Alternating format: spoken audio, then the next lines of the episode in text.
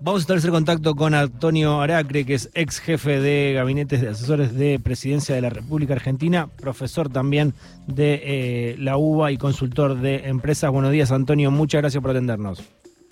Buen día, Lautaro, ¿cómo estás? Bien, un placer hablar con vos. Eh, bueno, quería consultarte sobre un tuit que justo pusiste el día de ayer en tu cuenta, que eh, decís a mis ex colegas y amigos empresarios que no estén al borde de una quiebra aún, si no estuvieran pasando el mejor momento financiero, les pido que no sean ratas y paguen el bono a sus empleados porque las sociedades civilizadas también se construyen a partir del ejemplo solidario, es lo que vimos en tu cuenta, y eh, quería consultarte qué es lo que te llevó a manifestarte a través de este tuit y obviamente para que me cuentes eh, tu, tu, visión sobre lo que está sucediendo en relación a, las medidas del gobierno y la reacción del empresariado. O parte de Mira, em, las medidas del gobierno son un paño o intentan ser un paño frío a lo que de por sí todos estamos viviendo, que es un descontrol inflacionario, una corrida del dólar y una descomposición de los precios relativos de la economía, donde en esa cadena de descomposición el que peor la pasa normalmente es el que menos eh, poder de negociación tiene, que es el asalariado. Y te diría dentro de ese asalariado el informal, el que tiene menos representatividad sindical, el que está menos sujeto a una paritaria, eh, peor aún, ¿no? Entonces, en ese orden de magnitud, eh, quienes tenemos primero la posibilidad económica y segundo la capacidad intelectual de evaluar la situación en la que se encuentra el país, me parece que tenemos la obligación, en lugar de politizar eh, la situación, como han hecho muchas entidades eh, empresarias, como la UIA o la Sociedad Rural o o la Cámara Argentina de, Medianas Empresas, em, en lugar de manifestar una queja de que bueno, que el Estado no se debe meter, que todos podemos coincidir ideológicamente eh, en, el, en, el, largo plazo con, con, esa proposición, pero la verdad es que aquí ahora la gente la está pasando muy mal, hay un descontrol inflacionario y una suma fija eh, tiende a ser lo menos eh, inflacionario que, podría existir, porque apunta a rescatar a la base más baja de la pirámide, que seguramente vayan a consumir eh, con esos pesos lo, mínimo indispensable que necesitan para llegar a fin de mes y muy potencialmente no ninguno de esas de, de, quienes cobren eso vayan a presionar el tipo de cambio. Entonces, en ese contexto es donde dije che, me parece que no es el momento para politizar ni para hacer ratas, sino para poner un poco el hombro y ayudar, no al gobierno, sino a la gente que lo está pasando mal. Eh, ¿Y qué crees que va mm, a, hacer el empresariado? ¿Cómo va a reaccionar? Va a pagar, va a pagar porque en general eh, también, también hay una cuestión de, cumplimiento de la ley y de temor eh, frente a, a, lo que te puede ocurrir. Con lo cual, como digo también en el tweet, a menos que estés muy mal financieramente, que, y eso en general los empleados lo saben también, eh, van, van a hacer frente a eso. Además, es una cuestión eh, temporal, porque si la mm. paritaria termina siendo más que esa suma eh, y absorbe ese monto, bueno, listo, habrá sido algo que por un tiempo tuviste que afrontar, pero que después queda incorporado dentro del salario. Entonces me parece que estamos haciendo un mundo por algo que a lo que apunta es a compensar en agosto y septiembre, eh, o perdón, en septiembre y en octubre, eh, una situación que está muy, muy desbordada eh, como efecto de la devaluación y del, y del desborde de los precios que generó. Antonio, buen día, soy Vero Castañares. La verdad que usted dice algo que es lo que todos pensamos este, y lo que por fin eh, podemos escuchar de alguien. ¿Usted tuvo oportunidad de hablar personalmente eh, con alguien que le diga, sí, voy a pagar? Conozco un montón de, empresarios este, y, ex colegas míos que, que por supuesto que van a pagar y te diría que por supuesto que están eh, convencidos de qué es lo que hay que hacer. Lo que pasa es que en general a la mayoría de mis, de mis colegas o de mis ex colegas no les gusta hablar, no les gusta salir a decir lo que piensan. y la representación empresaria en manos de estas megacámaras como la UIA o la Cámara eh, de la Mediana Empresa y muchas otras, no son representativas del pensamiento del empresariado. Son cámaras que están más bien politizadas y representan, eh, digamos, una opción de lobby eh, que este, se acomoda más o menos cerca de un determinado estilo de gobierno que no siempre coincide con el actual. Eh, a, veces sí, y depende de qué cámaras, pero que no son representativas de la mayoría de los, de los empresarios. Eh, Antonio, por otro lado, eh, el gobernador de Santiago del Estero anunció un bono de 400 mil, o sea, em, subió bastante el monto. ¿Eso a vos no, no, te pareció no, te pareció bueno? ¿Te pareció que era una manifestación mm. más bien populista por lo que contás en tu cuenta? Y sí, porque es el otro extremo, ¿no? O sea, a ver, eh, si, él, si él tiene la capacidad de, dar ese dinero, que es de casi 10 veces el otro, la pregunta que uno se podría hacer es por qué no lo dio antes. O sea, ¿qué estaba esperando? ¿Que llegaran las elecciones para, para hacer un acto proselitista? Entonces, me parece que está bien dar una suma fija para el que le está pasando mal, que gana menos de 400 mil pesos, pero ¿qué le vas a duplicar el sueldo con otros 400 mil? O sea, a veces me parece que el desborde populista de algunas personas no, no la deja ver este, a, dos metros de distancia, no a, a, a 200, a dos metros.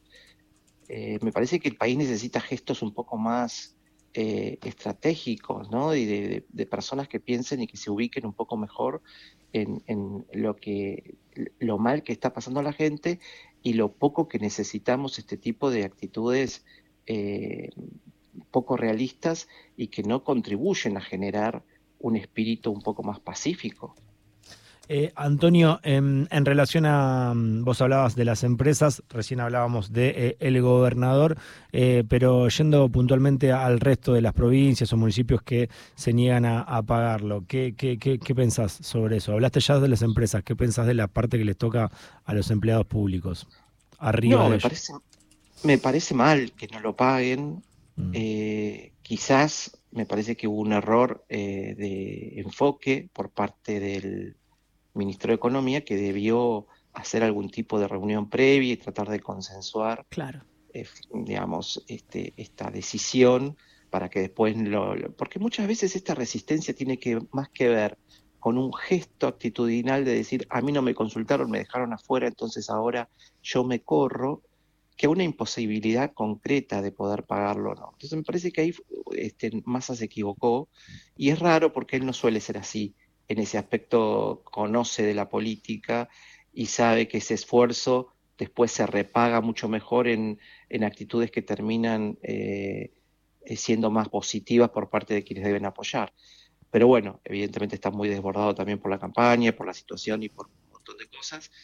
Eh, pero lo que más me sorprende es de, los gobernadores de su propio espacio, ¿no? Cómo lo han abandonado este, los, peronistas. Eh, eso sí, la verdad no, no, no, me lo esperaba.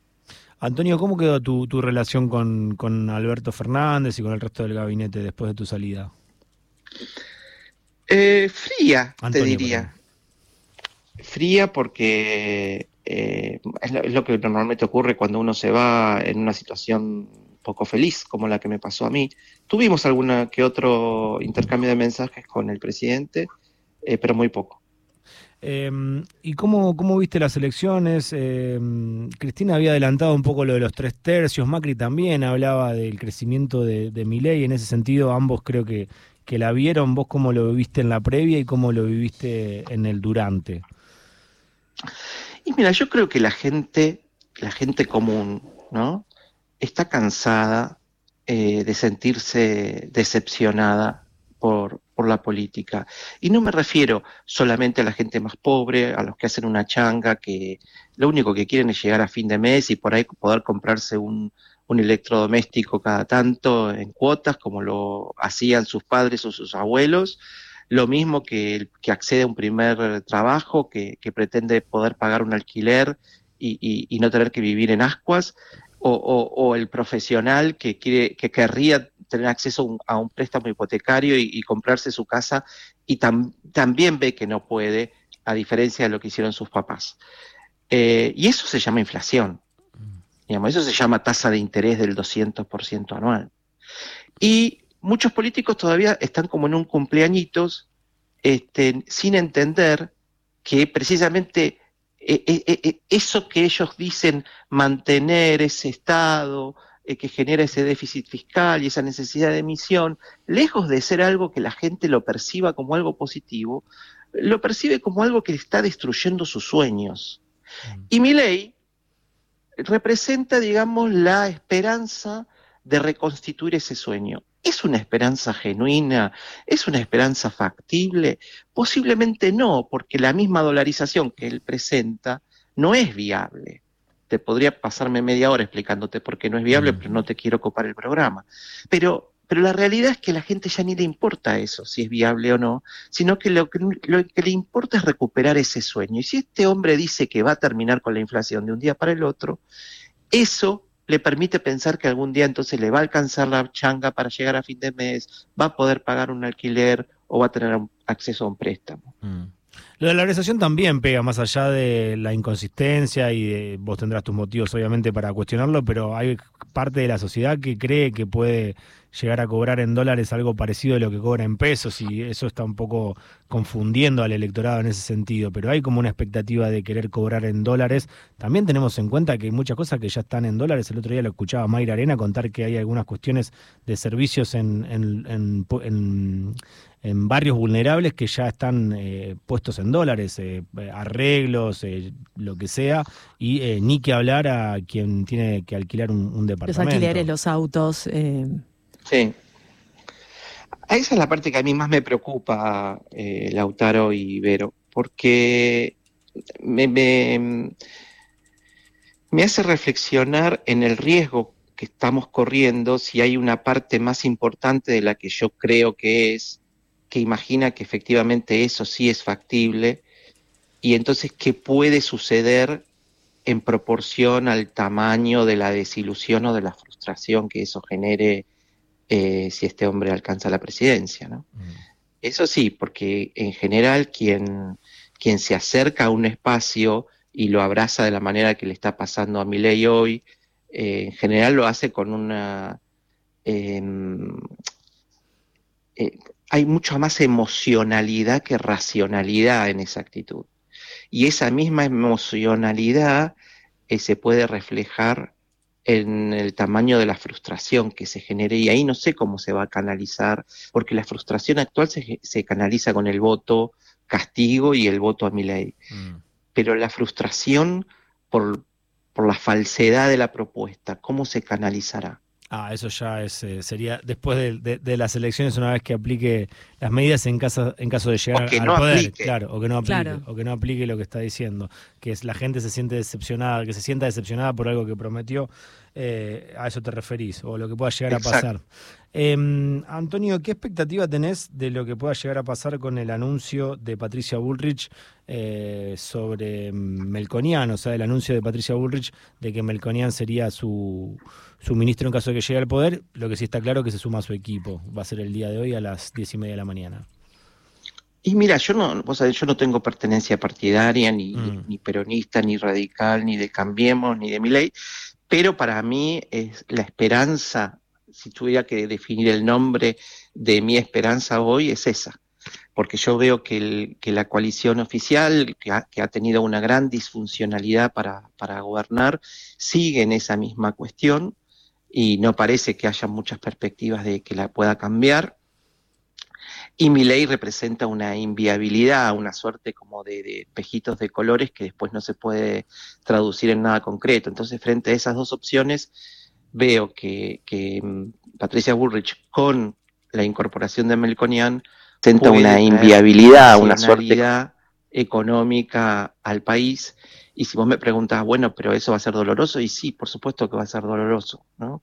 Cualquier tratamiento eh, para combatir una adicción es doloroso al principio, porque te sacan, vos tenés, te sacan lo que necesitas, es un, tenés un síndrome de abstinencia, bueno, tenés que pasarla mal. Mm. Eh, ojalá que ese pasarla mal se reparta eh, de una manera eh, un poco más progresista y que la pasen que la pasemos mal quienes estamos mejor y la pasen menos mal quienes están peor, pero que la Argentina necesita un baño de realismo para poder salir de esta mediocridad espantosa en la que estamos hace muchos años y sí, la verdad que necesitamos eso. O sea, tu esperanza es eh, el sector de Patricia Burrich con la incorporación de Melconian. Así es, sí. Eh, ¿Y mm, lo ves viable dentro de lo que puedan llegar a proponer como plan económico que eh, en ese pasarla mal el ajuste se haga más sobre los que más tienen? Mira, lo veo viable en este sentido. yo creo que de todas las cosas que hacen pasar mal a la gente, sobre todo a la gente más vulnerable, el peor ítem es la inflación. Entonces, cualquier propuesta que presente un plan integral de estabilización que baje a uno a dos puntos por mes en cuatro o cinco meses la inflación, eh, me parece que en el fondo va a ser muy progresista y muy poco regresivo, porque es lo que le va a permitir a la gente poder ordenarse con sus ingresos, entender para qué le alcanza, para qué no le alcanza. Hoy se vive en una especie de locura donde ya la gente no sabe si le alcanza para una semana, para dos, para tres o para cuánto. Eh, eh, ustedes eh, son los dos muy chicos, pero yo me acuerdo bastante del plan austral y cuando Alfonsín aplicó el plan austral, nosotros teníamos una inflación de casi 15, 20 puntos por mes, un poquito más que ahora, pero no tanto. Y en tres meses se bajó al 2% mensual. Es decir, que es posible ordenar. Después eso no duró, pero por otras cuestiones que se hicieron mal, no porque no sea factible. Entonces yo creo que tenemos la chance de poder hacerlo racionalmente, con un programa este, que no nos hipoteque para toda la vida, como es la dolarización, que no sea, que, se transforma en algo no reversible, etcétera. Em, pero tenemos que salir de este proceso eh, absolutamente desordenador eh, de las emociones de la gente como es una inflación del 200% anual. Antonio, muchas gracias por el contacto. ¿eh? Gracias a ustedes dos. Gracias. Pasó Antonio Aracre por Rock and Roll. Ya seguimos, un poquito de música. De 7 a 9. Rosca, Rock and Roll. Con Verónica Castañares, Lautaro Mailín y Anita Sánchez.